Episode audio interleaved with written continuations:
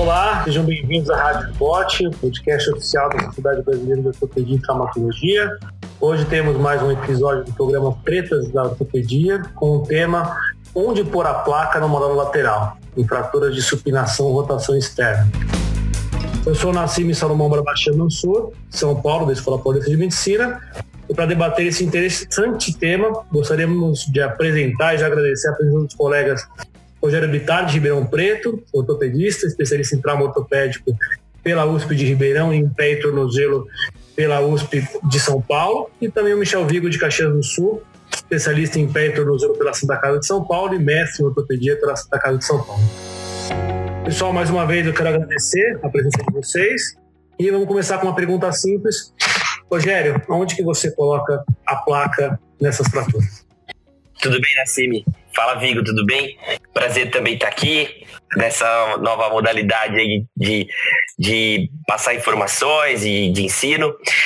Esse tipo de fratura, ele é uma fratura, na maioria das vezes, com perfil de aquele tipo cisalhamento, assim, né? Você tem um, uma fratura oblíqua, que o bico pode correr para vários é, locais ali. Então, é, por muito tempo, eu quando a gente aprendeu a fazer essas fraturas, a gente fazia aquele é, uma redução direta, colocava um parafuso de tração, colocava uma placa de neutralização, e não, a maioria das vezes a placa era lateral. E com o tempo a gente foi vendo uma mudança, e, e hoje a, a preferência, quase que na maioria dessas fraturas, é colocar a placa na posição póstero-lateral teoricamente, na verdade, você tem que buscar o bico da fratura, né? Então, é, não dá para você falar que vai ser sempre lateral. Mas eu vi, eu vejo mais vantagens hoje de usar a placa nesse, nessa posição do que quando eu colocava ela numa posição é, lateral. E tem suas indicações, né? Aí a gente pode discutir mais isso daí mais para frente, mas se eu puder escolher hoje, eu tento colocar póstero lateral. Legal. A gente vai discutir mais sobre isso com certeza, os argumentos aí. Michel, e você? É, assim, tudo bem? Olá, Rogério. É, tu falou assim, ah, vamos começar com uma pergunta simples. Não é, acho que não é tão simples, né? Não é nada simples, porque hum, acho que não tem uma regra uh, universal. Eu tenho a preferência, sempre que possível, porque eu acho mais fácil ainda colocar a placa de maneira tradicional, ali, que o Rogério falou um parafuso de compressão e aquela placa de neutralização. Mas é óbvio que isso não pode ser uma regra. Vai ter casos em que a placa lateral ou posterior vai, se, vai te ajudar e vai ser a, a preferência, né? Mas a, a, minha escolha inicial seria sempre colocar da maneira tradicional, vamos dizer assim, eu acho mais simples. Rogério, você falou bastante da onde está o ápice da fratura ali, né? Onde está o bico acho que você deve ter percebido que muitas vezes esse ápice ele está fora da região lateral, ele está na região posterior ou às vezes até na região póstero-medial da fíbula, né? Justamente. É cara, essa, vamos dizer assim, essa aplicabilidade prática nessas situações, assim, dessa, da, sua placa posterior? É, realmente, assim, às vezes você vê que a, o bico está muito posterior ou quase póstero-medial, e aí a colocação da placa é, pós-terminal como, como anti-cisalhante, ela muda já. Porque quando eu tento colocá-la no vértice, é para ela servir com, às vezes, até com mecanismos de redução, às vezes indireta, e aí depois eu tento passar o parafuso de tração pela placa, né? então, é, para que haja uma compressão, às vezes, do foco também pela placa. Mas, igual você falou, às vezes o bico tá muito posterior medial e, e, eu não gosto de colocar muito a placa posterior mesmo, sabe? Bem posterior. Eu não gosto, já coloquei quando foi necessário. Mas daí o que, que eu faço quando é assim? Aí eu tenho, eu faço a redução direta, fixo provisoriamente com fios, por exemplo, checo a redução, e aí eu coloco a placa lateral mesmo, porque daí ela não vai ter uma função anti-exalhante, ela vai só estar tá naquela posição posteral e o parafuso de tração vai tentar pegar o máximo de, de, de obliquidade, de, quer dizer, de perpendicularidade com o traço, como se fosse passando por fora, só que em vez de vir de, de anterior para posterior, ele vai de posterior para anterior. Então tenho, aí você tem que fazer uma redução prévia antes. Assim. Quando o bico é mais evidente, posta lateral, eu tento às vezes fazer a redução pela própria placa. Põe o parafuso no vértice e a placa antes aliante, ela vai empurrando a fratura e depois você passa um parafuso de tração e termina só as osteossíntese. É, esse cuidado é importante, então tem que reduzir previamente e fixar provisório. Legal. Michel, todos nós aqui trabalhamos em serviços privados e públicos, né? Então muitas vezes a gente não tem a placa lateral da melhor, vamos dizer assim, a mais atual, uma placa bloqueada, uma placa anatômica, né, com bloqueios distais de, de menor é, de menor diâmetro. Como é que você faz quando você tem um implante comum, uma placa terço de cano, você quer colocar sua placa lateral e você está diante de uma fratura de uma VBB, muitas vezes esses parafusos distais, eles vão, se você usar uma técnica bicortical, eles vão ficar interarticulares, se você coloca um parafuso esponjoso que só tem rosca parcial nessas caixas, ele não dá tanta pega, como é que você lida com esse problema? É, eu acho que tu tá, que tu tá querendo falar dos pacientes que tem uma qualidade óssea ruim, né, em paciente idoso osteoporótico. Que essa talvez seja a maior vantagem de tu colocar uma placa uh, posterior, né? Quando você tem um osso de uma qualidade ruim, aí tu consegue colocar, pegar esse parafuso, vai virar um parafuso bicortical, que vai conseguir pegar a posterior e anterior, e além disso tu vai ter o suporte uh, para esse tipo de fratura pela placa, tu vai manter a redução através da placa. Então, nesse tipo de, de paciente, eu considero realmente a, a, a utilização de uma placa posterior. Uh, da mesma maneira, em alguns casos onde a gente tem uma fratura do maléolo posterior associado, talvez pela abordagem fique mais fácil já colocar uma placa posterior. O que eu não gosto e que eu tenho dificuldade na, na, na utilização da placa posterior, que talvez seja meu maior ponto contra, é que em alguns casos a altura do traço dificulta a colocação dessa placa. Eu conseguir colocar uma placa posterior num traço muito baixo, apesar de ser uma VBB, é um traço curto e baixo, eu vou acabar tendo que invadir o sulco dos fibulares e aí a gente pode ter as complicações que todo mundo já imagina, né? De lesão de, de tendão ou de tendinite depois. Qual, qual, qual, que é a sua experiência, Vigo, com essa parte de, dos fibulares, assim? Você tem visto muito quando você coloca? Porque eu tenho a minha experiência, eu nunca... Eu não sei se vocês chegaram a ver um trabalho, alguma coisa assim, que, que fosse bem claro com a porcentagem de lesão de fibular e tal, eu não sei. Eu não me lembro de ter lido alguma coisa, eu sei que tem, mas que, qual que é a sua experiência, assim, quando você, você vê muito tendinite de fibular, assim? É, eu não vejo porque eu, eu coloco pouco. Tem, quando eu coloco, e quando eu coloco, eu coloco, eu tento não invadir o sulco, né? É. Tentar ficar lá alto. E é justamente essa a minha dúvida, né, Rogério? Não tem. Não tu leva em conta essa obliquidade, apesar de ser um traço mais ou menos padrão, ele muda, né? Ah, o comprimento dele. Tu leva isso em conta para colocar essa placa posterior? Eu, então, quando o traço é muito baixo assim, mesmo nos traços baixos, se você se o bico não for tão posterior como a gente falou, dá para você colocar a placa posterior Vai ficar, você vai, ela vai ficar saliente um pouquinho, porque ela vai descer bem assim.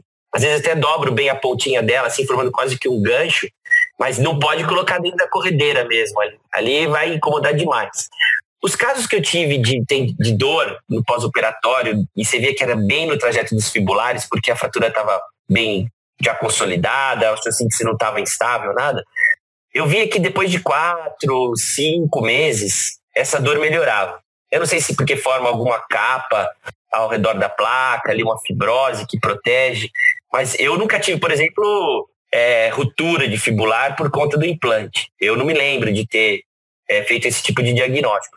Eu já tive que tirar a placa porque essa dor permaneceu por muito tempo, e aí tinha oito meses, dez meses, um ano. Às vezes o paciente falou: não dá mais, eu tenho muita dor quando eu corro, e eu sinto que incha aqui. E aí tirava o implante e as coisas tendiam, acabavam resolvendo. Não sei se é a sua impressão também, Nassini, com relação a isso. Rogerinho, você estava citando um trabalho de 2016 e é, com cerca de 70 fraturas, ele achou só 5% de tendinopatia dos fibulares. Isso. Placas posteriores e lateral. Então, realmente, essa é uma preocupação que nós, quando éramos residentes, sempre ouvíamos dos nossos preceptores, né? Cuidado com a placa posterior, se invadir o suco do fibular vai dar tendinopatia. Mas, do ponto de vista prático, eu concordo com você. Eu não tenho visto tantas, tantas queixas disso aí.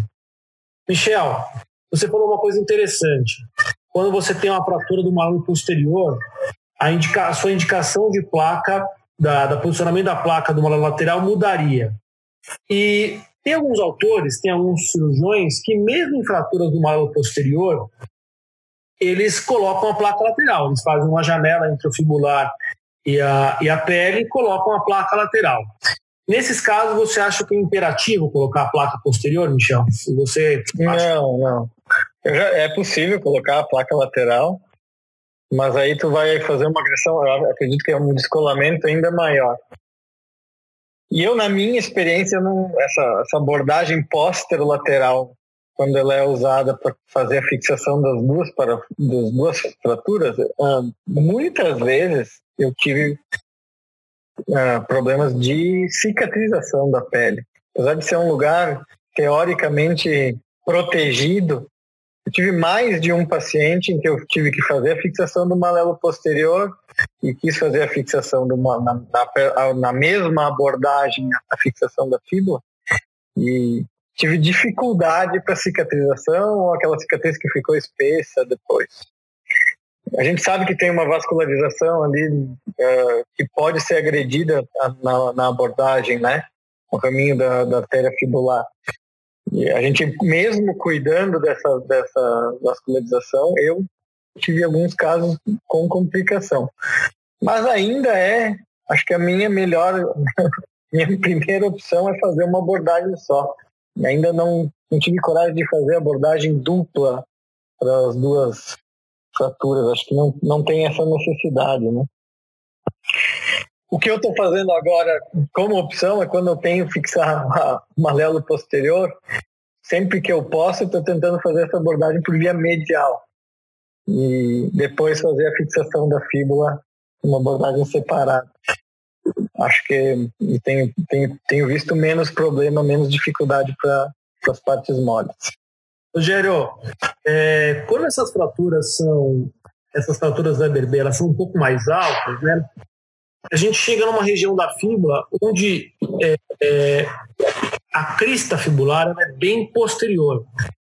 E eu acho que vocês devem ter tido as mesmas dificuldades que eu de colocar uma placa naquela região onde a crista da fíbula é muito posterior. Você tem alguma dica, alguma estratégia aí para nós? Como é que você encara? Você tem, você tem razão, porque quando você vai subindo, né, quanto mais proximal, a fíbula parece vai ficando meio triangular, né? Vai diminuindo bastante a, a, medular e vai ficando mais cortical e mais triangular. Várias vezes eu já tive, por exemplo, passei às vezes dois interfragmentários, eu tive que torcer a placa mesmo para acomodar ela e fazer tipo e, e, e, é melhor você quando você tem isso usar uma terça de cana que ela é mais mais maleável, mas se você tentar colocar ela reta mesmo e for apertar, muitas vezes ela pode acabar interferindo na sua redução, forçando a sua, a sua redução. Então, às vezes, eu tive que. E às vezes você não tem uma placa tão longa na caixa, tem que, tem que sempre fazer alguma outra artimanha. Quer dizer, é, é, é sempre uma fratura que você tem que entrar meio que preparado, porque essa é a situação mesmo. As placas. É, eu uso muito pouco placa é, bloqueada é, é, para fíbula, assim, sabe? Muitas essas placas anatômicas, assim, eu uso muito pouco. Tenho pouco acesso. É, uso sempre, hoje tenho usado mais placa terço de cana, infelizmente tem, elas são bloqueadas porque ah, eu uso mais material da síntese e a síntese tirou do mercado as terços de canas convencionais que a gente tinha. Mas isso também não resolve muito o problema. Você usar a placa bloqueada é, anatômica pode resolver um pouco, porque você pode. Você não precisa. É, você pode botar parafusos bloqueados, você não vai chamar a placa no osso, ela não vai acabar deformando. Pode ser que seja uma saída para esse tipo de pergunta que você fez, essa situação aí. Mas eu ainda tenho que, às vezes, dobrar a placa, torcer ela, fazer um twist nela. Legal. Michel, você, na sua, na, na sua cirurgia, com duas placas laterais aí, uma anatômica, bloqueada com bloqueio cristais 2.7, 2.5, que for, e uma, uma terça de cano normal, vai, sem bloqueio. Você tem alguma preferência pessoal? Ou depende do paciente? É, depende do paciente. Para paciente jovem, a minha preferência é uma terço de cana normal, sem bloqueio. Não vejo necessidade nenhuma de placa bloqueada.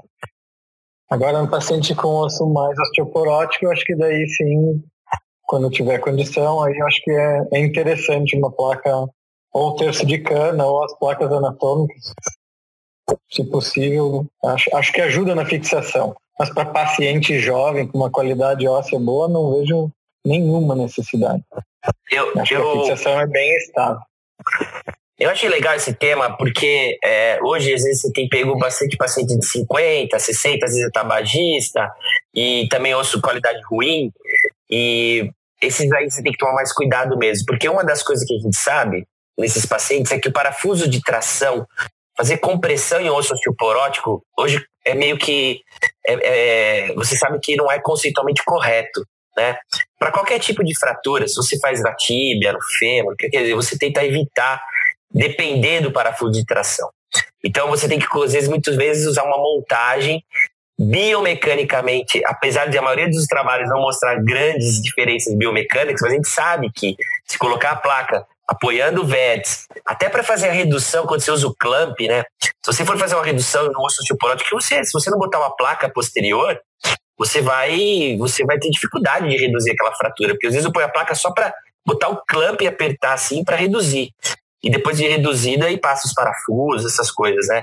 Então eu acho que, que tem que tomar muito cuidado com essas fraturas em osso ruim, cara, porque não é a mesma técnica que você usa para um osso você tem que, tem que mudar completamente, às vezes, a sua abordagem. Levantou um, um aspecto interessante, Rogério.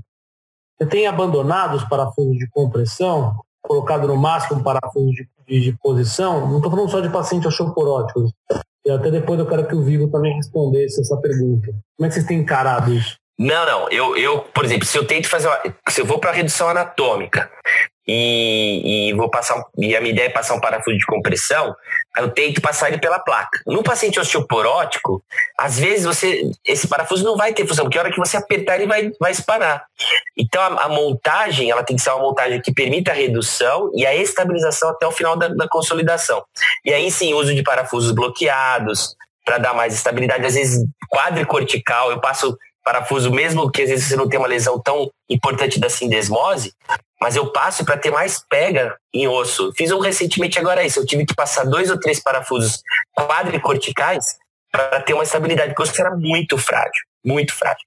Tem gente hoje que tem usado outro tipo de abordagem, às vezes haste, essas coisas, mas eu ainda tô, ainda tô aqui nas placas ainda, então tem que aumentar essa estabilidade até a consolidação. É, isso que o Rogério falou é bem interessante mesmo, quando não tem acesso a placas mais modernas, vamos dizer assim, fazer essa fixação da fíbula para tíbia com mais de um parafuso ajuda, acho que bastante, né? Aí a placa usa como anteparo. E aquilo que a gente falou, né? Talvez na fratura do osso osteoporótico é a, seja a indicação principal aí para usar a placa posterior, né? Um, é o que eu gosto. Eu gosto para paciente idoso, acho que é interessante, até porque esse é um paciente que depois da placa posterior tem a tendência de incomodar menos, né? É. Ele já não tem uma atividade grande. Diabético, então você tem que tomar é. 30 mil vezes mais cuidado. E, não e, o, e a abordagem mais posterior, mais posterior ou posterior lateral, ela tem um pouco mais de cobertura, se disseca menos para frente da fíbula. Com relação até, queria comentar uma coisa que você falou da abordagem. É, eu ia te dizer, o que, que eu estou fazendo errado aí, Rogério? Que é... Eu acho que, sabe o que eu acho que, tá, que é um cuidado que eu aprendi? É, esses acessos postos laterais, eu acho muito seguro com relação é, a você ter uma boa cobertura, eu gosto para você reduzir o malelo posterior, abordar a fíbula, mas tem que ser ampla, ela tem que ser grande, ela não pode ser pequena. A gente está acostumado a fazer aquele acesso para ver a fratura. Essas não, tem que ser amplas. Tem que ser, às vezes você vai falar assim, nossa, mas estou querendo proteger a pele e faço uma abordagem desse tamanho, e na verdade é isso mesmo, são bem maiores do que a gente está acostumado para fraturas convencionais. Então, se você fazer uma abordagem de 10 centímetros, 8 centímetros para abordar a fíbula, se você vai ter que abordar o pós lateral, você tem que ampliar um pouco mais. Uma abordagem de 12 centímetros, porque aí você disseca menos, você força menos a pele, e aí você usa romas para afastar todo aquele músculo, botando tudo para outro lado. Quando você fica na tração ou seca muito para frente, para trás com abordagens pequenas, está descrito que você vai ter problema. Está tá nos, nos, nos, trabalhos mostrando que a abordagem tem que ser ampla mesmo. E você vê é, que medial que você faz também tem que ser ampla para você poder chegar do lado, você faz uma baita de uma abordagem. Tem, tem que A proposta de fazer ponto medial também é uma, uma tendência do Michel na literatura, né? É. Você abordar a posta medial e abordar a fíbula por uma via lateral, ou até uma via posta lateral provocar um pouquinho, Rogerinho. Rogério, como é que você faz para visualizar, para ter segurança que a sua sindesmose está reduzida na sua via lateral? Boa pergunta. Na verdade, quando eu tenho, eu tenho já. Eu, porque assim, você vai fazer a redução e depois você vai testar muitas vezes, seja ele com. Eu não gosto muito do teste de Cotton, eu uso mais o teste de rotação externa ou então a visualização direta. Quando é assim, o que, que eu faço? Então eu desenho a fíbula né, e faço uma abordagem bastante ampla, indo lá para a ponta da fíbula, fazendo uma curva para cima, assim. E aí eu levanto aquele retalho anterior ali, vendo talos, vendo assim, desmodo, porque eu gosto de ver aquele sinalzinho na redução. Isso é uma coisa interessante quando eu tenho que abordar assim desmose, limpa tudo isso daí, mas não dá para fazer com abordagem pequena. Eu faço uma abordagem que se estende mais para a região ali, como se fosse quase uma ceia do tarso, assim, que você vai bem lá na frente, aí tem que levantar um retalho.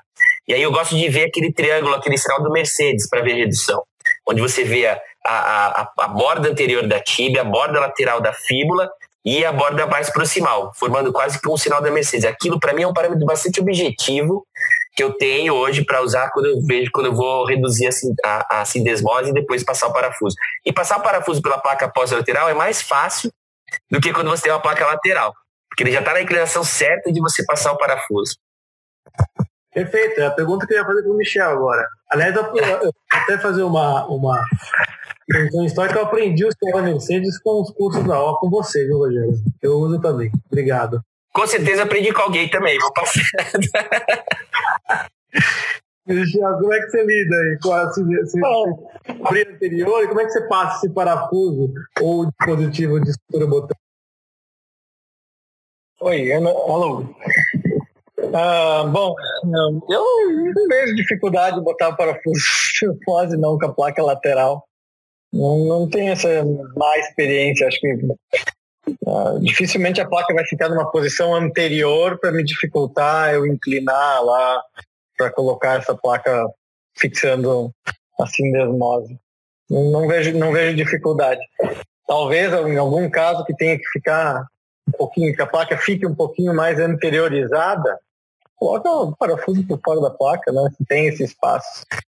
Mas eu não vejo não vejo dificuldade, não. Esse parafuso que você faz, ele fica cabeçudo ou não? Fica saliente? É, ele fica, né? Que é bom, né? Porque depois para tirar fica mais fácil. tá lá, você só dá aquela palpadinha e já, já tira, faz o corte pequenininho.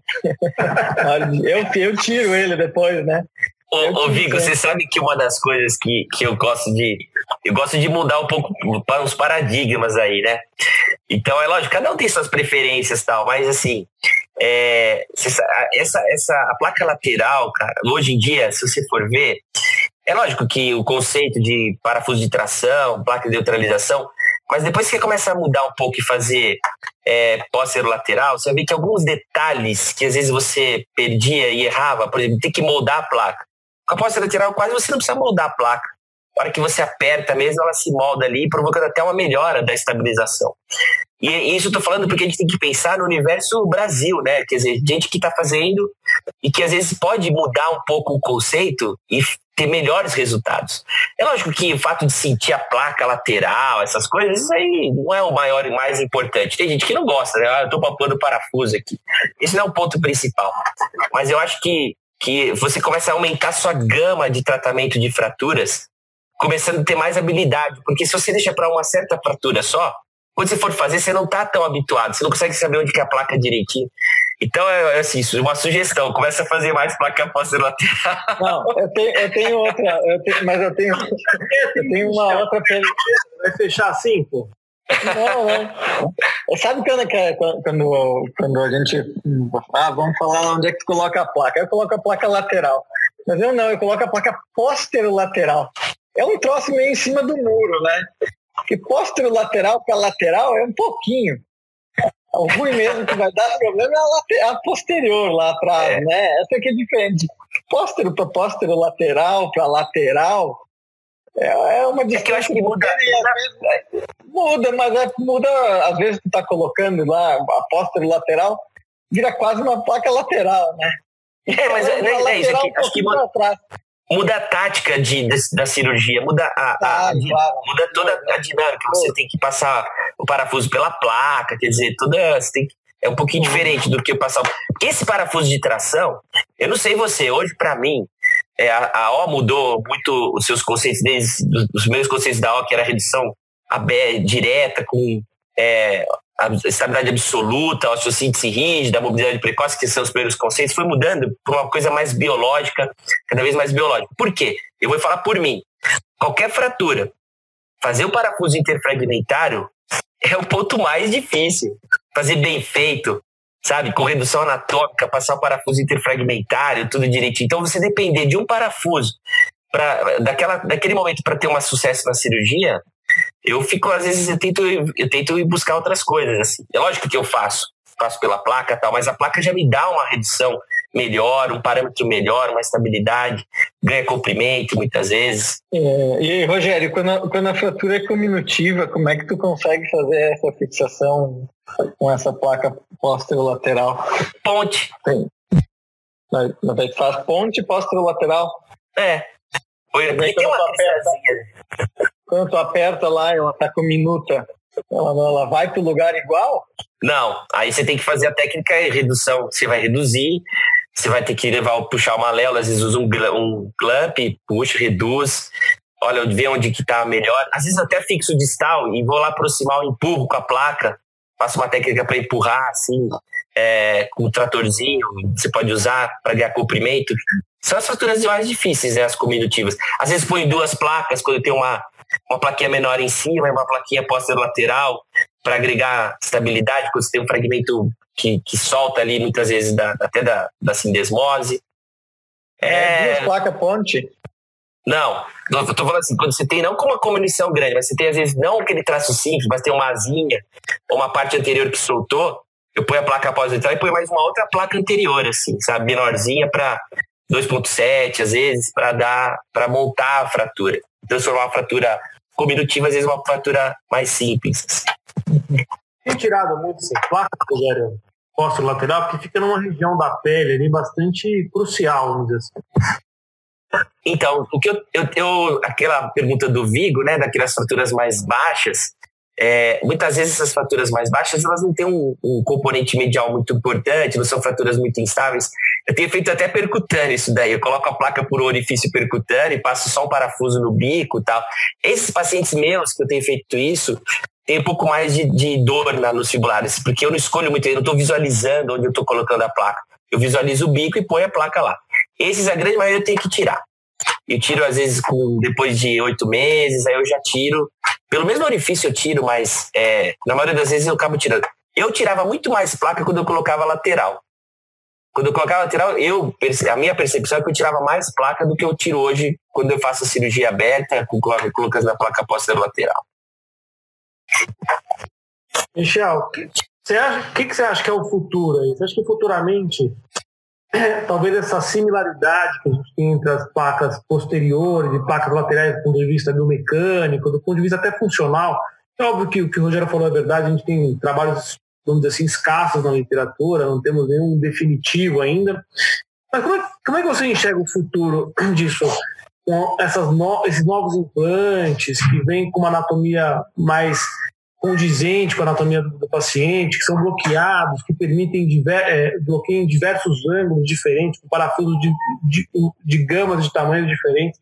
Você acha que ainda a placa lateral vai continuar igual à placa posterior?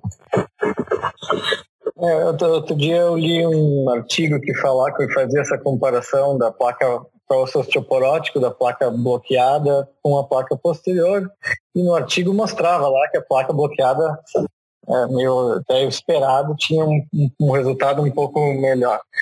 O, o, que, antes de responder essa tua pergunta, uma coisa que me chamou a atenção foi que o Rogério falou lá, que ele usava a placa terço de cana e num certo momento agora ele não tem mais a placa terço de cana para usar, ele é obrigado a usar o terço de cana bloqueado. E aí tu me pergunta como é que vai ser o futuro. Às vezes a gente não sabe como vai ser o futuro porque não é nem a tua escolha que define, né? Tu tem lá uma fixação que tu sabe que funciona, que é barata e que pode ajudar um monte de pacientes, mas que fica limitado até pela própria situação comercial, vamos dizer assim, né? Não tem mais aquela placa que era baratinha e aí tu é meio que forçado a usar uma placa bloqueada, uma placa de maior custo pela própria indústria, né? Que é muito ruim. Perfeito. Então, uh, uh, na verdade, a gente não sabe, mas uh, que tudo indica é que daqui a pouco vai barateando as placas bloqueadas e elas vão ficando mais acessíveis a todos. E o que eu acho mais importante é a indicação, né? Não tem porquê tu usar uma placa bloqueada num paciente jovem, que a gente vê muitas vezes não tem essa necessidade. Né? É um não, olha que absurdo também. Isso aí que o Vigo falou é, é um absurdo, na verdade. Eu fui fazer outro dia também uma fratura e mandaram uma placa bloqueada. Eu acho que acho que até era da CITES, não me lembro se era da CITES, eu tenho que confirmar assim. Eu só sei que assim, o menor parafuso era 14 bloqueado. Aí quando foi chegando mais para a região proximal, foi ficando aquela metade do parafuso para fora, porque a fíbula era fininha, assim, era um parafuso 10 que eu tinha que usar. Então, dá até, dá até vergonha de mostrar um raio-x desse. Mas eu não tinha outra opção, não tinha parafuso 10, 12. Então, essas placas, às vezes, elas têm um, padrão, um padrão né, de tamanho, essas coisas, que não são nem para o nosso paciente, muitas vezes. E porque não dá para você, a, a gente sabe, é uma variação muito grande que tem no tornozelo de formato da fibra. É lógico que 60%, 70% você vai ver que é muito parecido, mas tem muita variação. E como é que você vai querer fazer uma placa? Aí que acaba acontecendo, essa placa às vezes fica muito é, é, saliente, sabe? A cabeça do parafuso fica saliente, porque você tem que colocar aquela placa ali, esquece dos conceitos, esquece das reduções, esquece da que, que você está buscando de estabilidade, só porque você tem que botar a placa que não tem. O teu hospital trabalha com aquela material e você tem que acabar usando aquilo. E uma coisa que se resolveria super simples com uma placa mais texto de cana. Então. Titânio ou aço? Vocês têm alguma preferência de titânio ou aço? Titânio ou aço? Eu não tenho, eu não tenho preferência. Tem de nióbio já agora. Tem até de nióbio. Titânio, aço ou carbono, vamos lá. Ou absorvível, né? É, absorvível e tal. Cara, eu acho, eu acho que é interessante, não sei se o Vigo tem, você também, assim, né? As fraturas de tornozelo são, são interessantes, porque tem as fraturas mais simples, lógico, mas, cara, a gente tá vendo hoje que a gente precisa se dedicar mais mesmo pro tornozelo, sabe? É, você vê, por, antigamente, é, o cara que trata o tornozelo, e hoje ainda é assim, ele segue o cara por seis meses, depois ele não segue mais. Ele tratou no pronto-socorro e tal. E depois de um tempo, rapidamente, dois anos, às vezes o tornozelo tá todo, por causa de uma fratura Weber B, às vezes simples, ficou mal reduzido, e aí o salo subluxa, e o paciente está com artrose com 30 e poucos anos de idade. Então, é, é, a gente tem que esquecer um pouco que não é só o implante, mas tentar realmente ter o maior esforço para que esse seja estável, né? Estabilizar esse tornozelo até a consolidação, evitar complicação de pele, evitar essas bobagens que a gente poderia evitar por uma simples é, conceitualmente mesmo, né? cuidado com a pele e tal. Então tudo isso daí é importante no tornozelo. É, eu acho que é mais ou menos é isso aí. Diferente da técnica que tu for escolher, é importante fazer ela da maneira mais correta possível, que é mais importante do que o implante ou a vou usar a placa posterior, vou usar a placa lateral, tentar é. seguir e tentar não ter uma regra, é, vamos dizer assim, é, para todo paciente vai ser a mesma técnica, né? Justamente. Vai ter casos que tu vai ter que se adaptar e vai usar aquele tipo de fratura o melhor possível, né? Planejar, quer dizer, ter uma tática, tudo isso daí é, é importante. planejar, né? Tem que planejar, né? a gente planeja muito pouco. A gente vai entrando naquela roda viva e tem que. Você vê, se você fazer posse lateral, não dá para fazer na posição normal que você está acostumado a operar o tornozelo. Mesmo para colocar posse lateral, você tem que colocar um coxinha avantajado, já para deixar o paciente meio de cúbito lateral oblíquo. Então eu acho que é isso aí, não pode menosprezar. Na hora eu vejo o que, que eu vou fazer, né? Essa é, isso não dá mais hoje. Na hora eu vejo. Acho que não dá mais.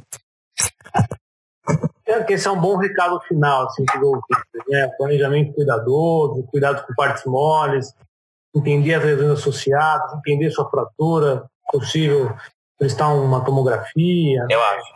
Implantes, o maior número de implantes possíveis na sala. O Rogério falou bem de dupla placa, às vezes você precisa colocar uma placa de, de, de, de mini fragmentos, né? Pensar no deltoide, pensar. E a gente teria aqui nossa. e é um tema legal, né? Artroscopia, assim, desmodo, deu Nossa. cócero medial, por aí vai. Mas eu acho que os recados foram bons e deu pra gente discutir bem. Eu agradeço vocês dois aí. Vocês querem fazer mais alguma pergunta, mais alguma alguma intriga aí. Eu quero que o Michel faça mais passe lateral. vou fazer, vou fazer. E tu faz umas lateralzinhas de vez em Não, lateral eu já passei dessa fase, eu não vou fazer não. Tô brincando. Para fratura com minuta, eu, eu concordo. Acho que fazer lateral fratura com minuta, né? Mais fácil. É bem mais fácil. É bem mais fácil. Mas é isso aí, pessoal. Obrigado. Legal, aí. muito bom. Estou muito feliz aí, foi muito boa a discussão, muito profícua. Também, eu agradeço, eu agradeço também o convite, foi ótima discussão com vocês aí, pessoal. Bem, você acabou de ouvir mais um episódio da Rádio Bot, podcast oficial da Sociedade Brasileira de Ortopedia e Traumatologia. Todas as edições estão disponíveis no site www.sbot.org.br e também nas principais plataformas de streaming. Nos vemos no próximo episódio. Até lá.